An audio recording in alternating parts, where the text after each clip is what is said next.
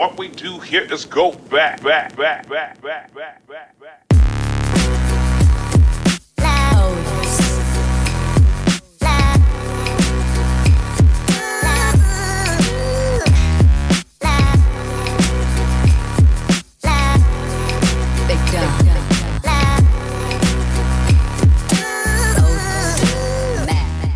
Bonjour Clara. Mais bonjour Marie. Bonjour à tous. Et à toutes. Et à toutes. Bienvenue euh, dans cet épisode 3 euh, de Contre Label. Ça fait donc trois semaines qu'on s'est pas euh, qu'on s'est pas vu, on va dire, qu'on s'est pas euh, parlé. Et oui, parce qu'on a adopté un nouveau rythme que, que j'aime bien personnellement. Ouais, moi aussi. Je, je le vis très très bien. Ouais, ouais, mieux que toutes les deux semaines. Ouais, ça nous laisse un peu une semaine de, j'ai envie de dire de repos, ouais, de- pour sortir de, de l'épisode qu'on a enregistré, quoi, et Ouais. rentrer dans le, le suivant tranquillement, euh, sans, sans pression, euh, et vraiment apprécier. euh, Notre nouveau sujet. Ouais, voilà, exactement. Ouais. Et en plus, enfin, je sais pas, ça me fait penser à toutes ces histoires qu'on a lues quand, avant de débuter le podcast. Euh, beaucoup disaient oui, ça serait bien de faire euh, un épisode toutes les semaines, euh, limite deux par semaine et tout, mais oh, je, je me demande comment ces gens font, quoi. Enfin, même toutes les deux semaines, pour nous, c'était un peu rush. hein. Bah, c'est un travail à temps plein, quoi, du coup, pour ces gens-là. Bah, Même ouais. plus qu'à temps plein. Et puis après, ça dépend aussi euh, le sujet. Hein. Oui, c'est sûr, c'est sûr. Euh, bah justement, on y vient. Euh, Nous, aujourd'hui, euh, notre épisode, c'est un défi lecture. Excusez-nous, Mhm. mais un défi lecture, on peut pas vous le prépa- préparer en deux jours. Hein. Exactement. C'est- pas possible. hein. enfin, je suis pas à ce niveau-là de lecture. Ou alors, je m'enferme, je vis plus. euh, et voilà, quoi. Surtout qu'il faut compter le moment où toi tu l'achètes, surtout toi parce que tu es, tu es loin de, du continent. Voilà, en plus, ouais, ouais, parce que ça m'a pris, euh, ça m'a pris un mois pour le recevoir euh, ce livre. Enfin, on l'a réservé, je suis allée le réserver à la librairie. Ils m'ont dit, vous recevrez un SMS dans trois semaines. Et bon, finalement, ça a mis quatre semaines, donc euh, voilà, il fallait, euh, fallait prévoir, quoi. Il y avait besoin de 4 semaines, plus le temps de lecture, plus le temps de préparation. Voilà. Voilà, voilà. Et, et encore, euh, on a fait vite parce que Oui. euh, on devait, on s'était dit, ouais, on prend le, on se donne un mois pour le lire, et euh, bah, finalement, on, ça, on a pris deux semaines, tellement qu'on on- a décidé de le passer avant un épisode qui était dédié au, au cinéma. Oui, oui, c'est vrai. Mais on était très enthousiastes quant à l'idée de lire ce livre, je pense. euh. Bah ouais, ouais, on... il nous a bien plu, quoi. Est-ce qu'il nous a bien plu? Ah oui, on va pas se le cacher, hein, sinon euh, on n'aurait pas fini en deux semaines. hein. C'est vrai, c'est vrai. Mais j'ai mis, j'ai mis 10 jours, euh, je crois que j'ai lu pendant 10 jours et j'étais très lente. Et vraiment, j'ai, Ouais. j'ai lu, on va dire, les, les deux tiers euh, restants euh, là ces derniers jours. Bah, c'est, tu m'as fait très rire quand tu m'as dit euh, l'autre jour, euh, ah là, je vais démarrer le chapitre 9. Et là, j'étais là, haha. Chapitre 9, moment décisif dans le livre. Oui, où vraiment, on rentre dedans. Mais on va peut-être vous dire ce que c'est ce livre, parce que là, vous Bah, allez quand dire, même, ouais. parle d'un livre, un livre, mais on parle de quel livre Euh, On est curieux. Euh, donc, ce livre s'appelle Le Château de Hurle. Mhm. Euh, il a été écrit par Diana Wynne-Jones. Voilà. Euh, j'ai pas du tout fait de recherche sur elle, excusez-moi, je sais pas si t'en as fait. Je crois qu'elle est anglaise. Eh ben on a un petit, on a un petit encart qui la présente sur la, c'est quoi? Est-ce que c'est la deuxième de couverture? Je sais pas. Mais je crois que c'est plus euh, le, le rabat juste de la. Le, ra- couverture. le rabat de la première de couverture.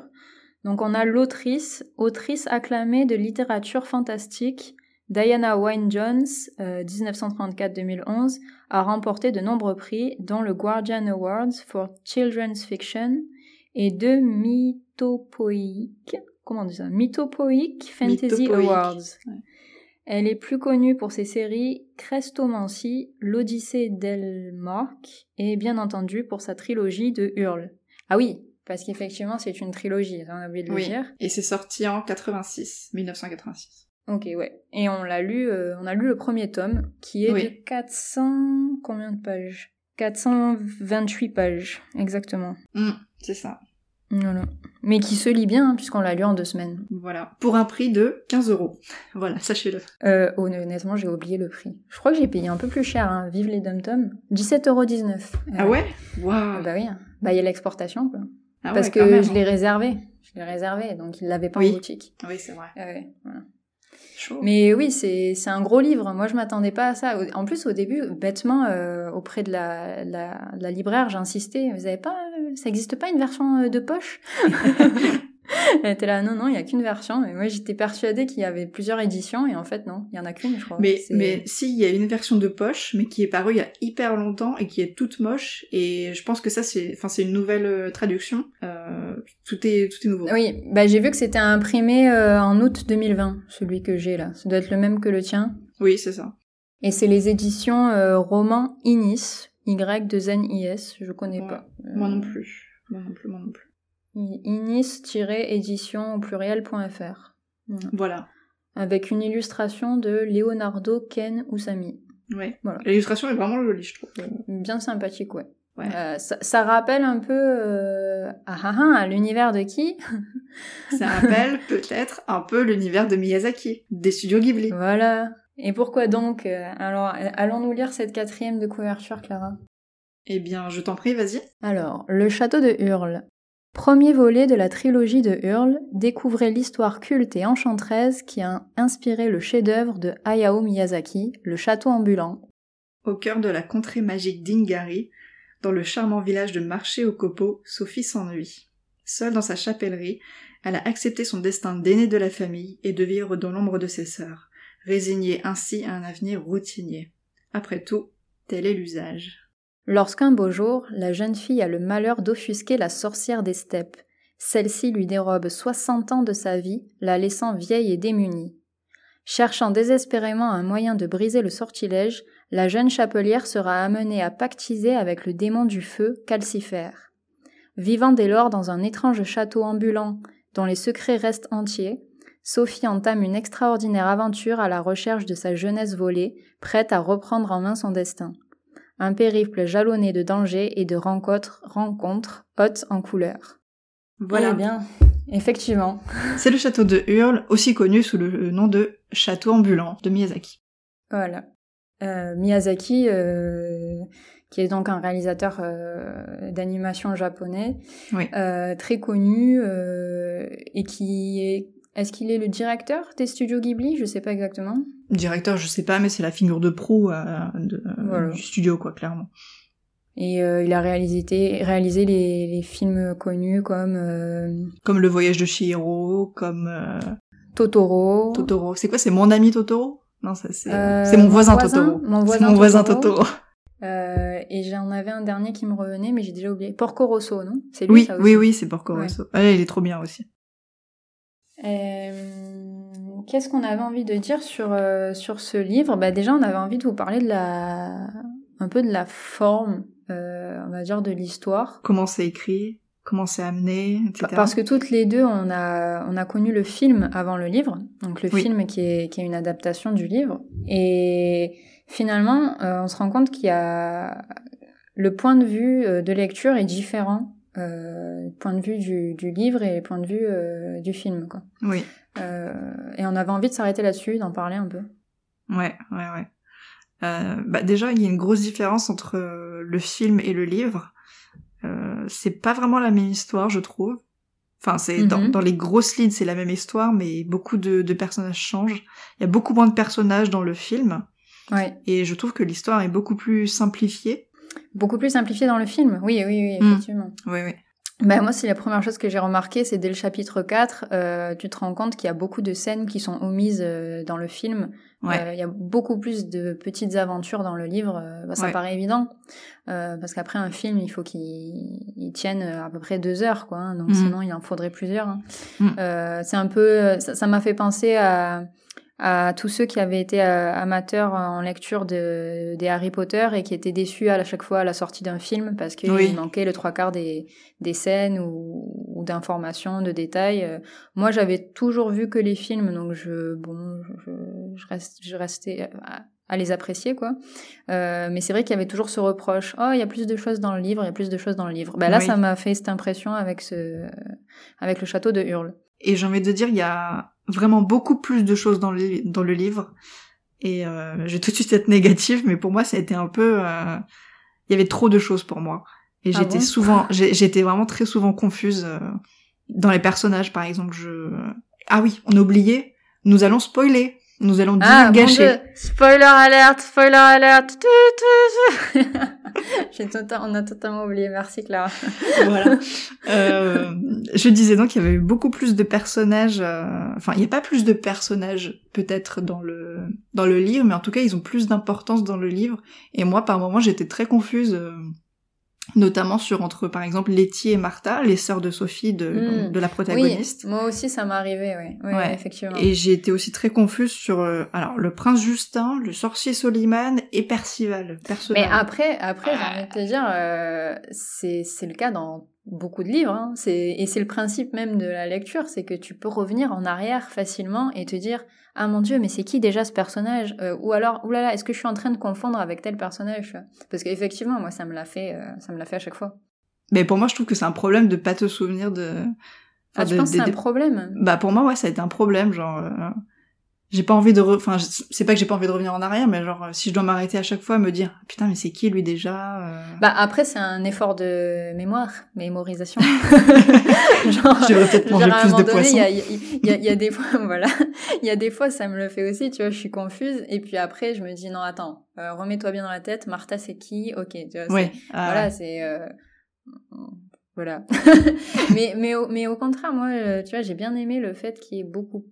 Enfin, qu'on s'attarde sur d'autres personnages, parce que finalement, Oui. tous ces autres personnages ont de l'importance dans l'histoire, mais en fait c'est ça mon, mon truc c'est que j'ai été confuse du nombre de personnages mais en même temps je trouvais ça intéressant toute cette palette de personnages quoi Parce qu'on comprend beaucoup plus de choses euh, avec toute cette palette de personnages euh, sur l'histoire que oui. euh, en regardant simplement le film.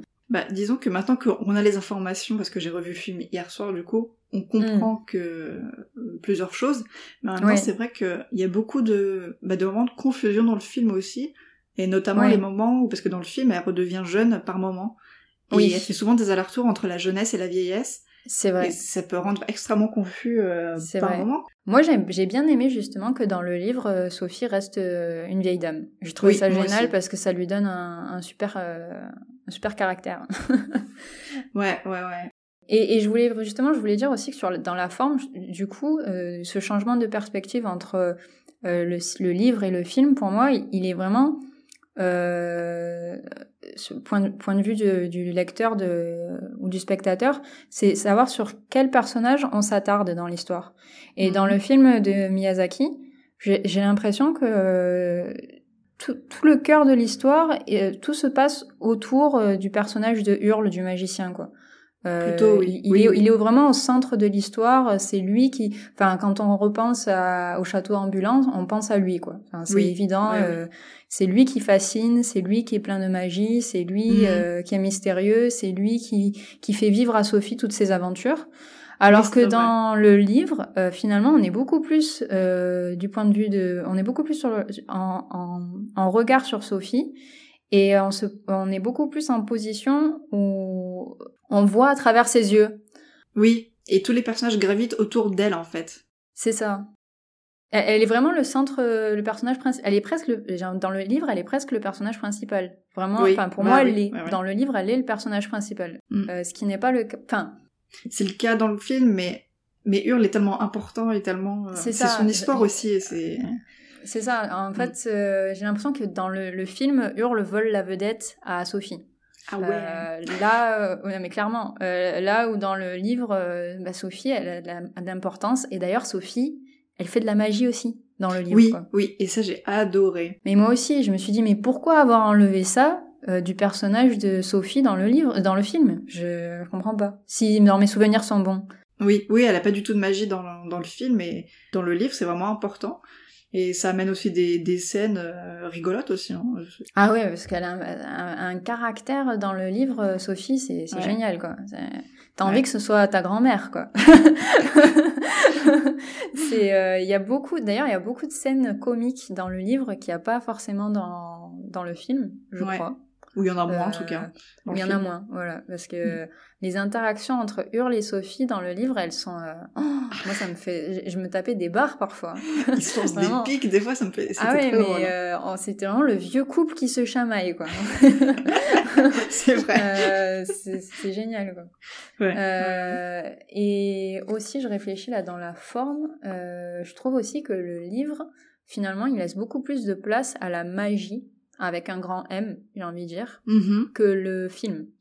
Parce que finalement, dans le film, bien sûr, euh, l'histoire euh, parle de magie, mm-hmm. euh, mais on dirait que la magie, elle appartient au personnage d'Urle, que lui et la magie ne font qu'un, que c'est limite un personnage fantastique, mystique, euh, et que la, la, magie est innée en lui et euh, c'est limite il, il est lui-même une créature euh, et mhm. ça parle pas beaucoup de, de magie euh, comme euh, la, la, magie qui est présentée dans le livre où c'est vraiment une magie de, de, de par apprentissage ou mhm. un peu comme dans Harry Potter ou l'apprenti sorcier ou Merlin l'enchanteur euh, tu les vois préparer des, des sorts des potions euh, des incantations, euh, je sais moi. Et d'ailleurs, c'est là que le personnage de Michael, l'assistante d'Urle, a beaucoup plus de place, du coup, oui, dans, le, oui, oui. dans le livre.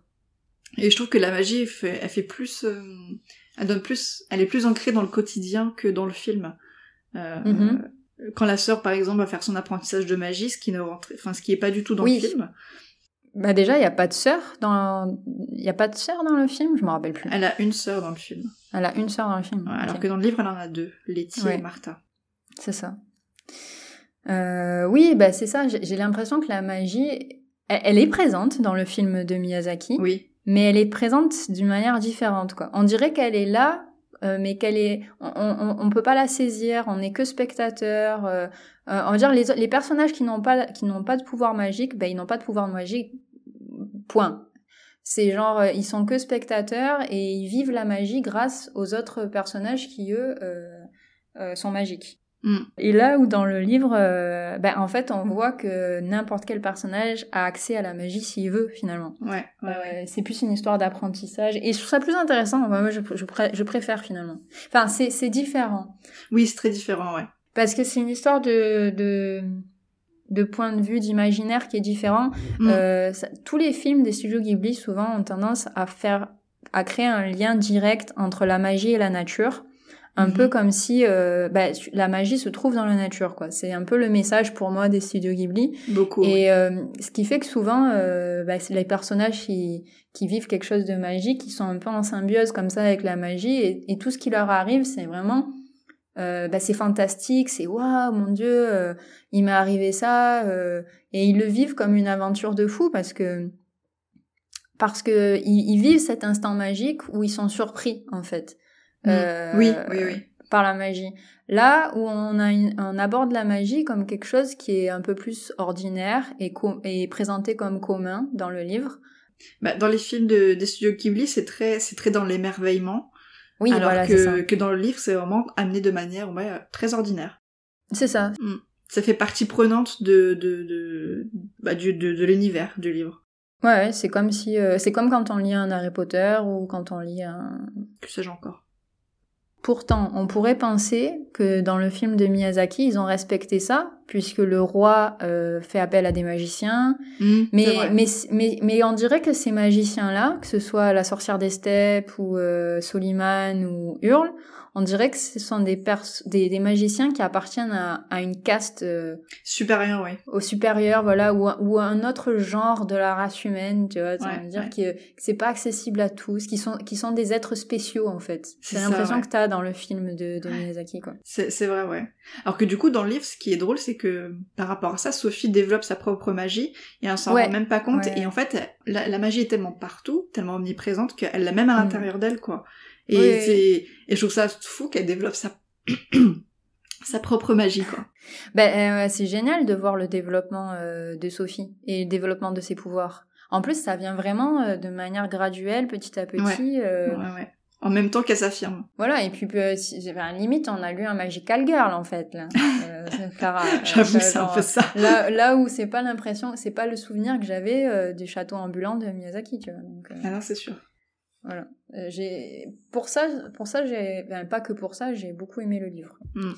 Euh, Euh, du coup, on, on adore Sophie? On adore Sophie. Ah oui, oui, clairement, on adore Sophie. Mais- Moi, par rapport à Sophie, quand même, au début, je la trouve un peu pénible. parce que, ben, c'est vrai, elle est, elle est très pessimiste. Hein, elle est très en mode, Ah, c'est moi l'aîné, j'ai pas de chance. Enfin, voilà quoi. T'as pas assez de gens défaitistes dans ta vie parce que moi j'en connais hein, à qui je à qui j'ai pensé de suite. Mais hein. si, mais elle est, défi- elle est défaitiste. Elle est défaitiste au début puisqu'elle est l'aînée et c'est un truc qu'on retrouve beaucoup dans les contes, euh, dans les contes, je crois. Donc, euh, bah, que l'aîné d'une fratrie, c'est celui qui va hériter de de l'affaire familiale, qui va. euh, Oui, de toutes les responsabilités. Quoi. Voilà, Oui, c'est ça. euh, il a, il a, il a les épaules lourdes, chargées euh, de responsabilités. euh, ouais. Et pour elle, c'est vraiment son destin, quoi. C'est son Et- fardeau, quoi. Ouais, c'est ça. Et elle a pas moyen d'y échapper. Oui, mais mais après, c'est voilà, elle, on dirait, elle a grandi avec cette mentalité. Euh, tu me diras, comme beaucoup de nous, hein, on grandit avec Oui. une mentalité et c'est dur d'en sortir. Et, Mm. et clairement, là, avec le personnage de Sophie, tu vois qu'elle a, bah, elle met tout le livre à en sortir, en fait. c'est, Oui. limite, c'est qu'à la fin, quand elle réalise qu'elle a des pouvoirs, peut-être.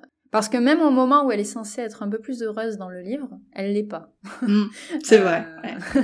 Finalement, même là, elle trouve encore à rouspiller, à, à chercher pourquoi elle est pas heureuse. ouais, ouais, ouais. Ouais. Mais euh, elle a une jolie évolution après et, et finalement sa malédiction d'être vieille, bah pour elle ça a été plus une bénédiction quoi. Enfin, euh, ça lui a apporté plus de ah, Oui. d'avantages que d'inconvénients finalement. Ben, c'est ça que j'ai trouvé euh, intéressant, moi. C'est Mm. que finalement, on comprend mieux la, malédiction de Sophie dans le livre que dans le film. On voit euh, ce que ça lui apporte euh, pour son développement personnel, en fait, son Ouais. épanouissement. C'est-à-dire que le fait d'incarner ce personnage d'une petite vieille, d'être déguisée en, en personne âgée, finalement, pour, euh, pour euh, un certain temps, ça va lui permettre de, de révéler euh, sa vraie personne, quoi, sa vraie personnalité avec le temps. En fait, elle ose enfin s'exprimer, elle ose enfin se plaindre, euh, elle ose enfin euh, rouspéter, Mm. euh, là où Oui. elle, est, elle se sentait juste contrainte et lourde de responsabilité quand elle était la jeune Sophie, l'aînée de Mm. sa fratrie, ouais. euh, de sa fratrie, sororité, je sais pas comment on dit. Oui, je sais pas euh, comment on dit plus. Euh, et, euh, et ça, c'est génial, en fait, de voir que finalement, c'est par ce déguisement euh, qu'elle va s'épanouir et se transformer, changer, euh, prendre euh, de l'assurance. euh, c'est ça, c'est fascinant. Parce que malgré tout son caractère un peu dur, euh, je j'arrive pas à me souvenir si on le voit dans le dans le bouquin ou pas, mais au tout début du film, quand elle rencontre la sorcière des steppes. euh, la sorcière des steppes entre dans sa, dans sa boutique et elle lui dit ah non madame euh, c'est fermé allez-vous-en quoi on sent déjà qu'elle a une force de caractère mais en même temps comme tu dis en fait son, son caractère reste le même en tant que jeune et que vieille mais on va dire qu'il ne ressort pas du tout de la même manière quoi Oui, oui. là où il est caché en, dans sa jeunesse il est affirmé dans sa vieillesse Mais ça, je sais plus à l'instant si tu as parlé du film ou du livre. Euh, tu as parlé du, du, film. du film du film Ouais, parce que dans le livre, maintenant ça me revient, euh, il se passe la même chose parce que elle parle. Je me rappelle qu'elle parle de manière grossière. Alors je sais plus si c'est à la sorcière des steppes, je pense que oui. Euh, et ou à une autre cliente. Et en fait, je me rappelle que dans le livre, euh, le narrateur dit à quel- comment elle est surprise de, son, de, sa, réa- de sa propre réaction. Elle Oui, est surprise oui, de oui. sa propre réaction, euh, mais en même temps, c'est ce qu'elle sentait euh, au fond d'elle, donc elle l'a dit. Mais il y a un côté où elle se sent un peu surprise et, et elle le met sur le coup de la fatigue, je crois, ou quelque oui chose comme oui, c'est vrai c'est vrai Euh, mais alors qu'en fait, ça, c'est sa vraie personne, en fait, Ouais. euh, qu'elle Ouais. dissimule parce qu'elle se sent obligée euh, d'assumer des responsabilités, qu'en fait, on, on voit que c'est toute seule qu'elle se les impose au fur et à mesure. Parce Oui. que tout le long du livre, elle s'inquiète tout le temps pour ses sœurs et, au, et on se rend compte à, au bout de- à peu près vers la, genre le trois quarts du livre que ses sœurs s'inquiètent autant pour elle euh, et sa, et sa belle-mère aussi que ce que elle s'inquiète pour euh, ses sœurs et finalement depuis le début si elle voulait elle aurait pu euh, faire euh, ce qu'elle veut quoi dans la vie. Euh, sortir de la chapellerie et, et voilà. Et qu'elle se réduit toute seule à, à son propre euh, châtiment quoi. Ouais, disons que sa, sa belle-mère lui a dit bah tu reprendras la chapellerie, elle a pas dit non quoi. Elle a dit bon bah d'accord, elle s'est résignée à ça quoi. Et d'ailleurs, ça me fait penser, euh, quand Hurle dans le livre découvre, enfin non, plutôt quand Sophie découvre que Hurle est au courant qu'elle qu'elle subit une malédiction, Mhm. euh, lui il pense qu'elle se l'est infligé toute seule ce déguisement. Oui, Et oui. c'est une belle, c'est une belle métaphore parce que finalement, même si non, c'est la, c'est la sorcière des steppes qui, qui lui a imposé ça, euh, ça, ça va totalement avec le personnage de Sophie de penser que oui, elle aurait pu d'elle-même se déguiser euh, parce qu'elle n'est pas capable de, de faire autrement pour, euh, pour assumer ce qu'elle est, quoi. Oui, c'est Euh, vrai, c'est vrai, c'est vrai. et qu'elle s'inflige elle-même euh, bah là ce serait elle s'inflige euh, de, de ressembler à une vieille et, et, et d'avoir tous les mots euh, je, les mots euh, Oui. je parle de mots euh, MAUX. Voilà d'une d'une petite vieille parce qu'on en parle beaucoup dans le livre et euh, mais en fait finalement elle s'inflige aussi d'avoir cette mentalité de euh, je suis l'aînée et donc euh, Oui, pessimiste et gris, tout ça. voilà, je suis obligée euh, de, de pas faire ce que je veux dans la vie et d'assumer les choses lourdes et difficiles parce que c'est moi l'aîné. euh, Enfin voilà. Pour revenir à Sophie encore une fois, finalement c'est c'est elle, dans le livre c'est elle et les personnages autour quoi. Ils gravitent tous autour d'elle et il y a des personnages qui ont plus qui sont différents, qui ont plus d'importance. Et je pense notamment à Michael qui dans le dans le film est, un- est juste un enfant Oui, euh, qui est là un peu un peu par hasard finalement. Bon, il assiste, voilà, etc. c'est vrai. Alors que dans le bouquin, il a beaucoup plus de... il- Déjà, il est ado, il est vraiment apprenti de hurle. Ouais. On voit plusieurs fois faire des sorts. euh, Ouais, ouais. Ben, c'est c'est exactement ça. Ben, comment il s'appelle dans Merlin l'Enchanteur, l'apprenti euh, Ma- Ma- J'ai envie de dire Marty. Non, c'est pas Marty. Non, ça c'est Retour vers le futur. Euh, c'est pas grave, mais ça me fait un peu plus penser à ce personnage, quoi, qui, bah, qui est plus mature, oui. Et en fait, finalement, il crée une vraie relation avec Sophie dans le livre. Euh, Là où j'ai pas souvenir que dans le film, euh, il en crée une. Bah, ils ont juste une relation de euh, grand-mère à enfant. Ouais, d'accord. Bon, c'est pas. Alors que finalement, il aide Sophie un peu à s'épanouir, quoi. Hmm. Et il lui tient compagnie. et- Enfin, il crée une vraie relation amicale, quoi. Dans... On dirait une vraie famille, quoi, pour le coup. Oui, c'est ce que j'ai ce que j'ai noté aussi. Ça fait un peu entre elle, Hurle, euh, Michael et Calcifer, ça fait un peu la petite famille, quoi. Ah oui, oui, c'est vraiment Ouais. une petite famille, c'est vrai. Ouais, parce que, en fait, très vite, ils, ils se mettent euh, des bâtons dans les roues euh, facilement, Mm. ils se chamaillent, et, et pourtant, euh, la seconde d'après, euh, ils s'adorent et ils mangent ensemble, et ils font les trucs ensemble. Enfin, il y a aucun problème, quoi. C'est c'est vraiment comme une famille. Ouais. Euh, Puisque de toute, manière, de toute manière, ils sont liés tous un peu par des pactes, quoi. Entre euh, Oui. Calcifer et Hurle, de toute façon, c'est Calcifer, c'est le cœur de Hurle. Et puis, euh, c'est Sophie qui doit aider à rompre ce pacte, tout en ayant, elle, créé un pacte avec Calcifer. Oui, elle a créé un pacte avec Calcifer. Mais, mais je voulais quand même euh, noter une chose euh, par rapport à Sophie euh, et, et le fait qu'elle ait besoin de se déguiser euh, pour prendre confiance en elle et, et assumer euh, et se trouver finalement. Euh, c'est quelque chose qu'on voit très, très vite au début du livre avec ses sœurs qui euh, finalement changent d'identité chacune. Euh, elles prennent Oui. l'identité de l'une et de l'autre euh, parce qu'il y en a une qui préfère faire euh, euh, assistante dans une boulangerie et l'autre qui préfère faire apprentie magicienne. Et, et d'ailleurs, c'est là où j'ai commencé à me dire, ouh, c'est excitant, le livre, ça a l'air différent du film. J'étais, j'étais toute, euh, tout à fond. Euh, et, et ce côté euh, métamorphose, illusion, euh, on le voit tout le long du récit, quoi.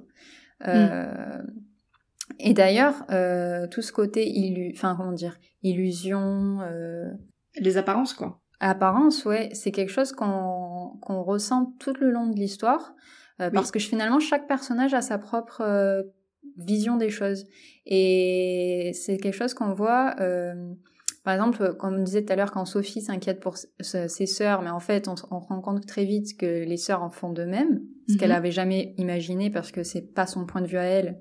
Mais dans son point de vue à elle, il y a que elle qui, qui doit et peut s'inquiéter pour ses sœurs. Et aussi le fait que pour tous le- les, les, les habitants du marché au copeaux euh, et la famille de, de Sophie, Hurle, ça reste un, un sorcier diabolique et sanguinaire qui mange le cœur des femmes jusqu'à la fin du Oui. livre. Quoi Oui, oui, c'est vrai. Euh, et, et, là où d'un coup, euh, vers la fin du livre, Sophie, quand elle entend toujours ça de la voix de sa belle-mère, elle, elle, est surprise parce qu'en fait, elle a mm. tellement eu le temps de découvrir qui était Hurle et aussi de voir qu'à chaque fois qu'il va dans une ville différente, il a euh, il y a une autre rumeur autour de lui, euh, il a une autre réputation et il, il, il, porte un autre nom carrément. Enfin, finalement, on se rend compte que tout est une histoire de perspective, de point de vue, euh, et chacun a son regard sur un, un personnage ou sur euh, ouais sur quelqu'un en fait, tout simplement. Et ça, c'est une bonne leçon de vie, tu vois, pour moi. Oui, honnêtement.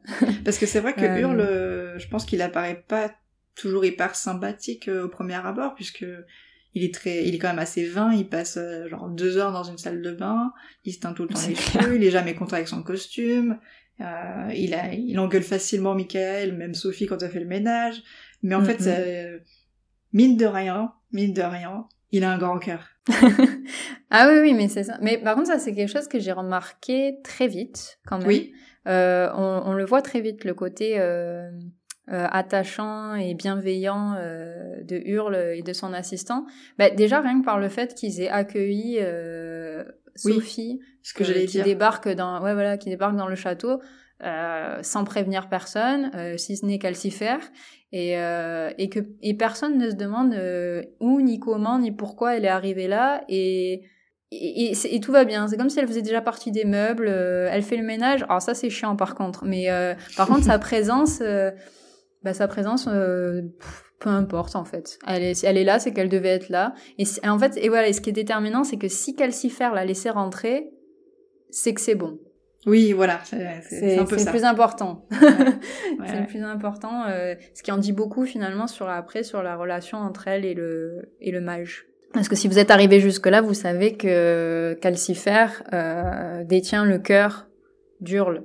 Oui. Euh, et donc symboliquement, si Calcifer a laissé rentrer Sophie euh, dans le château, c'est que euh, son cœur euh, s'est ouvert à Sophie et voilà. il a laissé découvrir ses plus noirs voilà ses plus noirs secrets. C'est ça, c'est ça. c'est romantique. Mais pourtant, on sent pas trop la romance tout le long du, du bouquin. Moi, je l'ai pas ressenti du tout. vraiment, j'étais en mode ah oui, d'accord. Bah, ils apprennent à se connaître au-delà des apparences ils se respectent l'un l'autre et voilà, ils sont, ils sont proches. Ils ont une relation spéciale, mais, mais on sent pas non plus de l'amour fou, quoi. Mais c'est ça l'amour inconditionnel, Sophie. Euh, Sophie, moi ça je t'appelle Sophie, Clara. C'est justement, c'est ça. C'est pour ça qu'on parle de famille et tout. Mm. C'est-à-dire que, que, tu aimes malgré tout, quoi, finalement. Oui, c'est, ouais, ouais, euh, Malgré tout le reste. Euh, mais voilà, moi aussi j'ai été un peu surprise comme toi, je me suis laissée un peu avoir sur euh, au moment où d'un coup on se rend compte qu'ils ont finalement des sentiments euh, l'un pour l'autre. Et là où j'ai commencé à me rappeler de cet aspect amoureux finalement que, que je connaissais du, du film, c'est mhm. quand j'ai commencé à voir Sophie euh, remarquer qu'elle s'agaçait pour certaines choses, choses concernant Hurle. Oui, quand il va courtiser des jeunes dames, par exemple. Voilà, c'est ça. Euh, là où avant, ça l'agaçait parce qu'elle s'inquiétait pour ses sœurs. Mm. Et à un moment donné, ça a commencé à l'agacer, mais il n'y avait plus de raison, en fait. Parce qu'il courtisait plus forcément ses sœurs.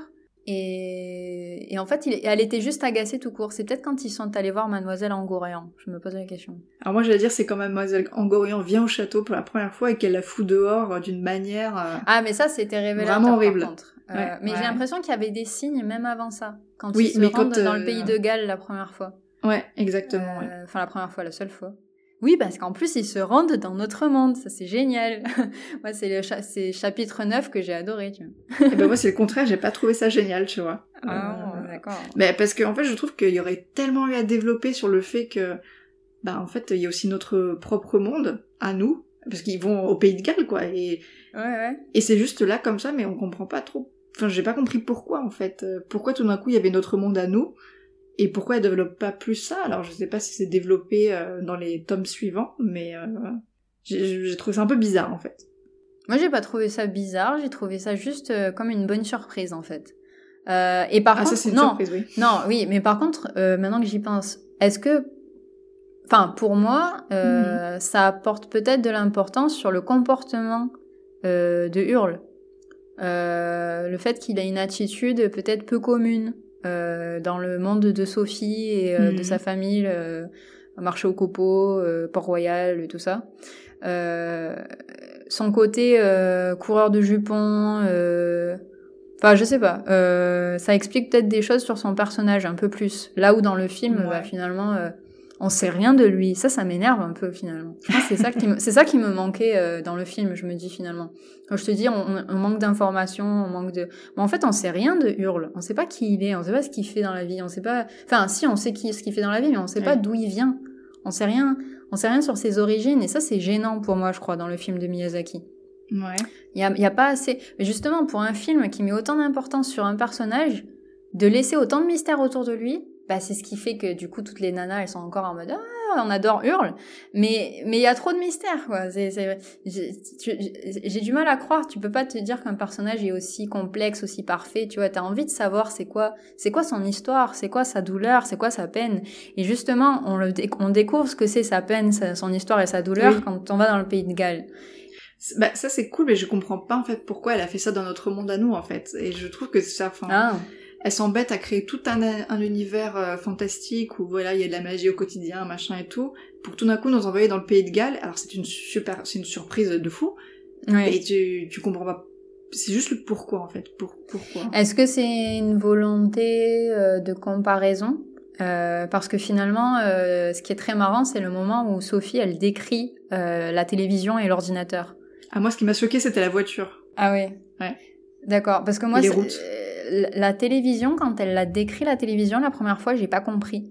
En fait, j'ai lu le texte euh, et j'ai cru qu'on disait qu'il y avait des gens dans la pièce euh, qui parlaient euh, et qui étaient devant un, un, un cadre ou je sais pas quoi, je sais plus Oui, exactement moi aussi j'ai j'ai des, hein, cadres. J'imaginais comme une petite, un petit- une petite scène ou une espèce, de- je comprenais pas. J'étais là, mais qu'est-ce qui est bizarre la configuration de la pièce, tu vois. Je- Ouais. J'avais pas compris. Parce qu'il parlait pas d'échelle, on ne disait pas des, pe- des personnages Oui. miniatures, tout ça. Donc sur le coup, j'ai eu du mal à comprendre quand qu'elle décrivait une télévision. Alors je sais pas si c'est la traduction ou si c'est l'auteur. Et euh, c'était voulu aussi peut-être de nous perturber, tu vois. Et que justement, c'est- est-ce que c'est et voilà, est-ce que c'est pas ça l'intérêt, c'est nous euh, nous interroger sur qu'est-ce qui est magique ou pas magique dans notre quotidien. Peut-être pour elle, euh, la technologie est magique, tu vois. Parce que du coup, elle, euh, elle décrit ça d'une manière comme si, quel- enfin, si elle n'avait jamais, comme si elle n'avait jamais vu de télévision, puisqu'elle provient du monde magique, en fait. C'est ça. C'est qui- c'est un peu comme les visiteurs. C'est un peu ça. Une source. Découvre les toilettes. Ouais, ouais, ouais, Ouais. c'est- Bah ouais, pour moi, ça a fait un peu un effet euh, les visiteurs, tu vois, quand t'as les, les gens du Moyen-Âge qui débarquent à notre époque, quoi. Ouais, ouais, ouais. Ouais, mais c'est, je sais pas. Est-ce que Mm. c'était une touche d'humour euh, Je sais pas, ouais. Mais j'aurais aimé qu'elle développe plus vraiment cette idée du, du Pays de Galles, qu'elle nous en parle plus, qu'elle... euh, Et après, on en est qu'au tome 1, en fait, hein, vu que c'est une trilogie. On sait Mais pas. hein. j'ai lu qu'en fait, le- les tomes suivants, enfin le tome 2 en tout cas, c'est des histoires avec d'autres personnages. Donc euh, je ne sais pas s'il y a le Pays de Galles Ah, dedans, mais... euh, Non, pas la peut- suite directe, On, peut, on peut supposer hein, qu'elle fasse encore des parallèles euh, Mm. à voir. Ouais, bah ouais. Euh, ouais. Je, je repense à un aspect que j'ai pas dit, toujours un peu lié à Sophie, là, il y a la transformation, enfin cette histoire de euh, tout ce thème là de l'illusion, de l'apparence, déguisement, changement, transformation, on le voit et, et- et de perspective aussi, de point de vue, on le voit aussi euh, euh, dans la narration. C'est-à-dire que du point de vue Sophie, le, le narrateur il compte les jours. C'est-à-dire que souvent on- elle dit hier, le lendemain, le surlendemain. Mhm. Et, et bizarrement, euh, dès que euh, Sophie rencontre un membre de sa famille, par exemple que ce soit sa sœur ou sa belle-mère ou un personnage qui est vraiment en dehors du château, euh, t'as l'impression qu'il y a des mois qui se sont écoulés ou des années. Oui, oui, oui, oui. oui. Ça, ça m'a fait euh, une drôle d'impression euh, sur la notion de temps aussi. Mhm. Euh, toujours dans cette histoire de c'est chacun a sa propre son propre son propre point de vue, sa propre perspective sur la vie, sur la vie qu'il mène, sur la vie que les autres mènent. Il n'y a pas que enfin on est on est un peu chacun hors du temps. on vit tous notre vie à un rythme différent quoi finalement. Mm. Et on ressent le temps de Euh. manière différente et t'as l'impression que Sophie, effectivement, Oui. ça fait des années qu'elle a pas vu genre euh, ses, ses sœurs. Ouais. Et- mais à la fin, quand ses sœurs euh, la retrouvent en tant que vieille femme, bah, Mm. elles sont inquiètes. Elles se disent bah Sophie, où est-ce que tu étais passée et tout. C'est euh, ça ouais ouais. Et t'as l'impression que en fait, elle a disparu depuis peut-être deux semaines. Ouais, c'est ça, parce que quand tu regardes la narration de son quotidien dans le château, bah franchement, il y a quoi? Il y a deux mois qui sont passés peut-être. Peut-être, Voilà. Ouais, voilà. Mais du coup, ça, ça rejoint ce que je voulais un peu raconter sur le rythme du livre. Oui. Euh, c'est que je trouve que la première moitié est très, très cosy, c'est très dans le quotidien, etc. Et je trouve que tout s'accélère dans la seconde moitié, et ça va très très vite à la fin. Et tout s'enchaîne très vite, les phrases s'enchaînent hyper vite, et Mhm. pour moi, je, je... la- le dernier chapitre, euh, j'ai Ah oui, voilà ce que j'allais dire. Quand tu dis la fin, ce que tu dis le dernier chapitre, parce que, excusez-moi, excuse, euh, effectivement, pour moi, c'était la même chose. Je l'ai vécu de la même Mm. manière, mais ça m'a pas, euh, ça m'a pas perturbé. Au contraire, ça m'a plu. Euh, ça m'a donné un peu cette impression qu'on a quand, dans les films, où d'un Mhm. coup, à la fin, tout prend sens, tout fait sens, euh, tout s'enchaîne. euh, c'est un peu Mm, comme si c'était euh, une, recette qui avait mis du temps à, enfin une, ou une machine qui avait mis du temps à démarrer, tu vois, le temps que tout euh, les chenants euh, se mettent en place et tout, et d'un coup, euh, hop, euh, une fois que tout tout est en place, bah c'est bon, ça de roule. ton quoi. point de vue, c'est vraiment en mode tout, tout se met en place, tout s'enchaîne et c'est bon, on passe à autre chose. Alors que pour moi, je l'ai vraiment Mm. vécu comme un coup d'accélérateur et, D'accord. et je, je- enfin, tout s'enchaînait trop vite pour moi. quoi. J'aurais aimé qu'elle aille, qu'elle redescendre en quatrième, s'il te plaît. Ben, euh, j'ai un peu vécu le côté redescente en quatrième personnellement dans les deux trois dernières pages quand je crois que c'est les deux dernières pages quand elle Oui. euh, quand elle se met du point de vue de Sophie et de Hurle qui finalement ne voient plus que l'un et l'autre Oui. et euh, on voit qu'il y a tous les autres personnages qui restent là et qui cherchent à leur donner plein d'infos du style euh, Calcifer est revenu euh, Ouais, ouais. Et eux, ils, ils, ils- ils sélectionnent les infos en fait. Ils sélectionnent que ce qui les intéresse, ils réagissent qu'à ce qui les Ils intéresse. sont dans leur monde Ils laissent hein. passer certaines infos, ils sont dans leur monde, quoi. Ils sont dans leur bulle. Euh, et ça, c'était très joli. C'était, Ouais, voilà, ouais, très joli. C'était très bien. Ouais, euh, ce moment-là, j'ai bien aimé, ouais. Ouais, c'est très bien amené, genre. euh, Ils sont vraiment tous les deux dans leur petite bulle d'amoureux, tout ça, machin. Ah ouais, ouais. Parce que je sais plus comment elle l'amène euh, dans l'écriture, mais elle dit, voilà, euh, comme si. Comme si. Enfin, je sais plus, il faudrait relire là un peu. Euh, mais elle, elle l'écrit très très bien. Euh, Elle écrit euh, S'ils avaient eu tous deux de l'attention à accorder à ce qui les entourait, ils, donc euh, Hurle et Sophie, auraient remarqué le prince Justin, le sorcier Soliman et Madame Blondin essayer de parler à Hurle et Fanny, Martha et Letty tirer les manches de Sophie pendant que Michael attrapait un pan de la Mm. veste de son maître. Et après, t'as plusieurs personnages qui parlent, donc ceux qui sont mentionnés au-dessus, qui, qui, bah, qui essayent de leur donner des infos du type euh, ouais. Sophie demande à Letty, je voudrais ton avis, machin et tout, et elle écoute pas quoi, elle est pas là. Et c'est pareil dans la dernière page juste après, mais Sophie et Hurle se tenaient les mains et se souriaient, incapables de quoi que ce fût d'autre. Ouais. C'est- genre, ça veut tout dire. Ils sont comme dit. des grands benets. Ouais, voilà, Trop c'est contents. ça. Mais, mais c'est c'est vrai que c'est surprenant euh, le changement. euh, le moment où on comprend que Hurle finalement a des sentiments pour Sophie, il est plus surprenant dans le livre que dans Oui. le film, j'ai l'impression. Mm. C'est t'es t'es plus surpris, mais t'es agréable, agréablement surpris, j'ai envie de dire, Euh, parce qu'on est tellement resté très longtemps du point de vue de Sophie dans la narration que euh, c'est comme si on n'avait rien vu venir, mais comme elle, elle a rien vu venir. Hmm. Euh, Il y a que le moment où elle se, c'est le moment où elle, elle a enfin la boutique de fleurs, elle se met à vendre ses fleurs et elle est toujours malheureuse elle est toujours agacée et elle sait pas pourquoi. Et ça me fait très rire à ce moment-là parce que c'est là où moi j'ai compris qu'en fait elle avait des sentiments pour Hurle. Je me suis dit en fait elle est pas heureuse mais pourquoi? Mais parce qu'en fait elle a des sentiments mais elle les a pas encore compris. C'est ça, ouais. Et, euh, et c'est très drôle finalement. Et, euh, et de la voir s'agacer, s'agacer. Et la, la chose est que... Et, et par contre, c'est pas si évident le moment où Hurle, il a compris lui-même finalement. Parce que je me suis dit que parce qu'il avait créé la boutique de fleurs finalement, c'est peut-être qu'il avait compris. Et, et je sais plus, il y a un moment dans la narration plus loin où on voit que non, en fait, euh, il a toujours pas compris qu'il a des sentiments pour Sophie. En fait, il, on, on- ce, que ça- ce que Sophie ne savait pas, c'est qu'il avait compris qu'elle était la jeune fille, Mhm. mais il a vraiment réalisé que même si elle était la jeune fille, qu'il avait vraiment des sentiments sincères, ça, il l'a réalisé parce qu'il a récupéré son cœur à la fin. quoi. Oui, oui, bah c'est ça qui, fait tout. Ouais, ouais. Ah là là. Ouais, ouais. Quelle, quelle aventure ce livre. Mais honnêtement, ça me donne envie de le. J'ai besoin de le relire. Alors, je sais pas si je vais le faire de sitôt, mais. Je euh, pense qu'il y a une valeur, euh, qu'il y a vraiment un- une valeur ajoutée à la relecture pour mieux comprendre euh, l'enchaînement Oui. des événements, pour mieux Oui. comprendre certaines choses, parce que par exemple, euh, notamment au niveau de Calcifer, qui quand il donne des indices à, à Sophie sur le- Mm. la nature du pacte entre lui et Hurle, Oui, moi j'avoue que j'ai pas vu les indices la plupart du temps. voilà, bah, voilà, c'est ça. Et mais je pense qu'ils étaient euh, disséminés là, et, ici et là, et ça, ça Mais, mais, mais peut-être parce que j'avais le souvenir du film en tête, Mhm. hum, je me suis pas. Soit j'ai pas prêté attention, soit je me suis dit c'est pas important parce que je sais déjà en fait ce que c'est la clé. Parce que je j'ai le souvenir en- du film en tête, donc je sais que le pacte c'est que euh, Calcifer a, a mangé, euh, ou l'inversement, le, le cœur de, de Hurle, enfin voilà quoi. Alors que dans, dans le film, c'est assez explicite. euh, plusieurs fois, Calcifer dit des trucs euh, du genre euh, Ah, si je meurs, Hurle mourra avec moi.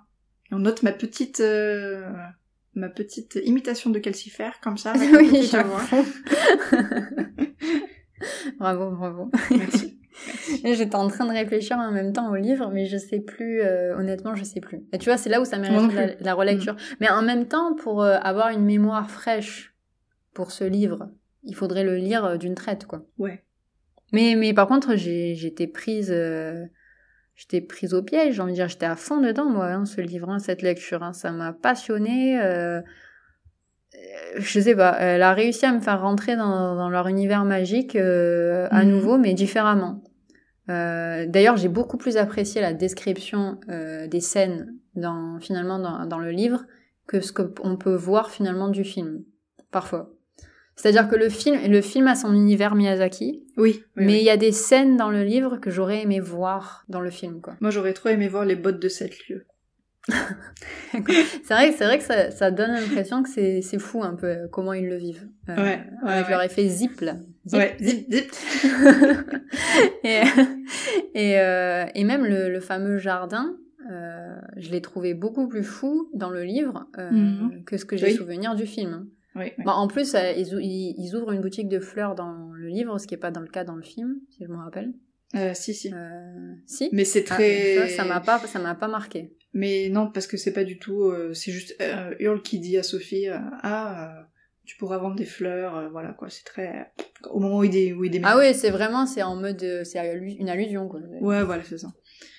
Ben, c'est vrai que c'est beaucoup. On, on sent que ça a été euh, expédié. Voilà. L'impression que j'ai, c'est que le film, l'histoire, enfin l'histoire du, du, du livre original dans le film, ça a été expédié quoi.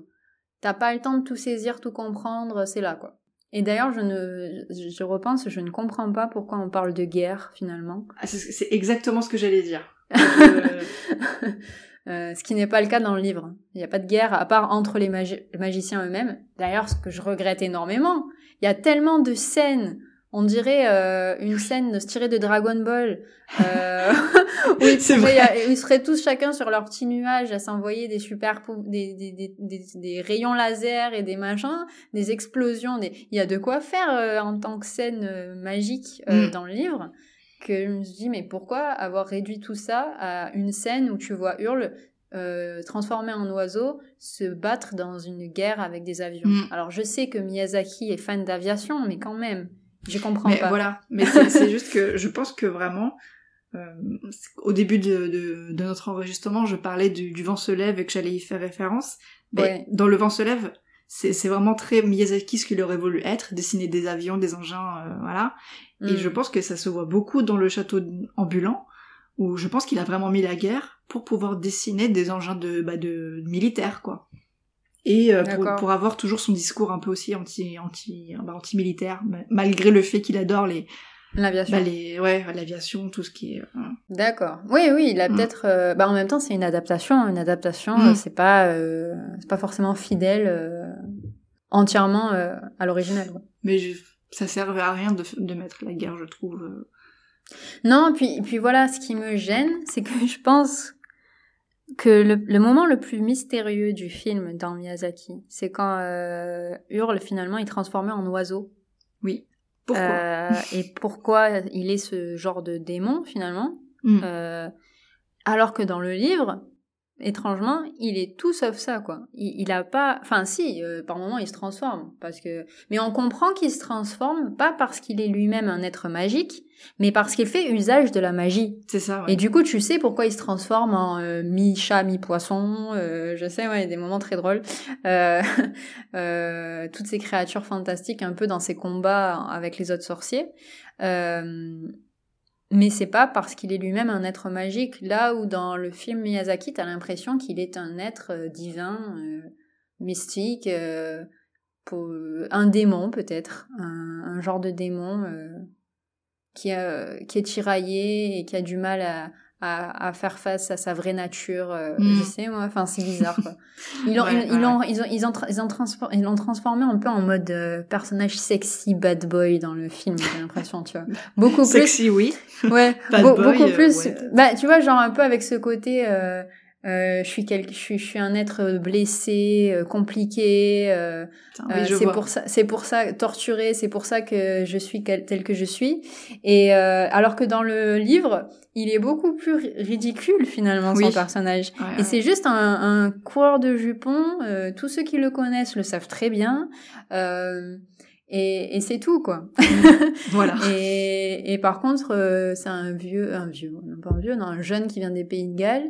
Euh, D'ailleurs, je me suis beaucoup retrouvée avec la dans la définition de, que donne sa sœur de, de son frère finalement, Ouais. euh, quand elle dit euh, euh, t'as fait ton master, ton machin, et depuis on te voit plus, on sait pas ce que tu fais, euh, machin. J'étais là en mode oh non, 86, ah c'est marrant comme ça, ça, ça marque en 2021, c'est la même. J'étais là, euh, d'accord. C'est vrai, c'est vrai. Et à, à ce moment-là, je me suis, je me suis vachement retrouvée dans le personnage de Hurl, qui est d'ailleurs un personnage très, il le dit beaucoup lui-même, très fuyant. Il passe son temps à dire Oui. qu'il est fuyant, quoi. Ouais, ouais. Euh, Dans le film aussi, il l'est, mais, mais dans le film, il est son, son côté fuyard est vraiment trop occulté par son côté bad boy, euh, mec torturé, quoi. C'est... oui. bah, en fait, dans le film, t'as l'impression qu'il a une vraie bonne raison d'être fuyant, Mm. finalement. Oui. Euh, là où dans le livre, on découvre que c'est juste, c'est psychologique, quoi. Et c'est, et c'est plutôt. euh, Et en fait, il devient très terre à terre comme personnage, quoi. Tu Mm. as l'impression que ça pourrait être quelqu'un que tu connais toi-même dans ton entourage, euh, qui vit les choses de cette manière, ou toi-même. Enfin voilà. Oui. c'est- Ouais, ouais. Conclusion? Conclusion. Mais je te laisse aller parce que je sais plus moi par quoi conclure. Euh, J'ai bien aimé le livre, tout de même, malgré les moments de confusion et dans l'action et dans les personnages. J'ai été contente quand même de revoir le film après aussi, parce que ça m'a permis de mieux comprendre le film. Et si je devais choisir entre les deux, euh, ça serait, je pense que je choisirais quand même le film.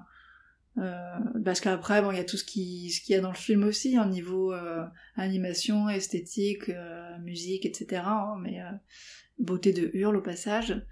Et, franchement, je, je trouve que c'est une bonne lecture complémentaire du film et qu'il aide vraiment à comprendre mieux le film et à cerner plus de choses, à donner plus de dimension à l'histoire, quoi. Ben, moi, personnellement, si je devais choisir, je dirais le livre. Euh, parce que je pense, bah, alors c'est peut-être c'est très personnel, je suis dans une Oui. phase où j'accorde de plus en plus d'importance à une histoire complexe euh, avec des euh, une, une belle psychologie pour les pour chaque personnage, une, une raison derrière chaque action. euh, Enfin moi voilà, je me rends compte que j'ai un besoin en ce moment d'histoires un peu complexes et euh, et qui mènent quelque part euh, et dont on peut tirer une leçon et et tout et tout ça et tout ce qui va avec. Euh, ce que je n'ai pas j'ai pas ce ressenti vis-à-vis du film quoi. Hormis la belle histoire d'amour qu'on qu'on retrouve dans le film quoi. Mais euh, par contre, les personnages sont tellement plus intéressants et plus attachants pour moi dans le livre, euh, que ce soit Sophie ou Hurle, que je peux pas passer à côté du livre, quoi, finalement. Mm. Vraiment. Euh, J'ai envie de dire, le, le film fait un bel honneur au, au livre, mais pour moi, ce serait le, le livre d'abord. Ouais. Mais dans tous les cas, je recommande tout de même les deux. Voilà. Mais, mais peut-être parce que je me suis vachement retrouvée dans les personnages d'Hurle et de Sophie, finalement. ouais. J'ai vraiment beaucoup plus pu m'identifier euh, à leurs personnages dans le livre que dans les Oui, films. bah oui, ils sont beaucoup plus développés dans le, film, dans le Euh, livre. Et ça, c'est important pour apprécier une histoire de, de pouvoir s'identifier au personnage, quoi. Mais clairement, le livre, est, il est vraiment... euh, comment on dit en, en anglais, euh, en français, je caractère driven. Il est très, il est très porté par les caractères, par les, par les caractères, par les personnages. Ou par les personnages, oui. Oui, mais et du coup, moi, bah, pour moi, ça, ça devient de plus en plus important et du coup, je vote le livre. Ouais, tu, tu votes le livre. Ok. Et moi, je vote le film. Et d'ailleurs, on va peut-être euh, arrêter ici parce que sinon, on va avoir des problèmes là pour conclure. Ouais. Euh, écoutez, si vous êtes arrivé jusqu'ici, on vous en remercie. Merci à vous. Très sympa. On espère que vous avez passé un bon moment. euh, Parce que nous, oui. pour nous, c'est le cas, ouais, à chaque fois. Un Ouais, vrai ouais. plaisir de faire ces podcasts, Ouais. euh, de, de tout, de les préparer, d'en discuter, tout, tout, tout. Ouais. Euh, on espère que ça va continuer longtemps. Euh, on est toujours disponible sur alors Deezer, Spotify, Mhm. YouTube, Podcast Addict, Apple Podcast, Google Podcast. Et voilà. Vraiment, n'hésitez pas à nous rejoindre sur Patreon parce que ça nous permettrait de créer une petite communauté, de pouvoir discuter avec vous, d'échanger, de faire mieux, de faire plus, Oui. euh, de faire des choses exclusives. euh, et ça, et ça, ça, on en serait tellement ravis. Ouais. Euh, voilà. Donc, euh, on vous dit à bientôt. Euh, prochain épisode, prochain rendez-vous dans trois semaines. C'est notre nouveau rythme. Et oui. Voilà. Merci encore de nous avoir écoutés. Voilà. Merci à vous. Merci Clara. Merci à toi, Marie. Et merci à Diana Wine Jones. Exactement. Merci pour tout, madame. Vous êtes trop forte. Et merci à Miyazaki aussi, parce que sans lui, on n'aurait pas pu lire ce livre. C'est vrai, c'est vrai, c'est vrai. À très vite, à très bientôt. On vous aime. voilà, bisous. Bisous, bisous. Ciao.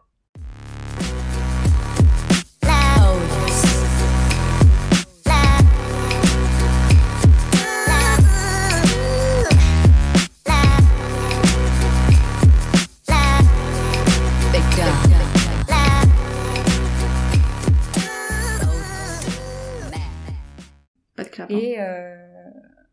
et, et, et... Pardon, excusez-moi, j'ai un moustique. C'est que je dis pas de clap. ah oui, j'étais là en mode euh, résiste, résiste. Bon. Euh... Et là où dans le livre, euh, Et je pense notamment à Michael.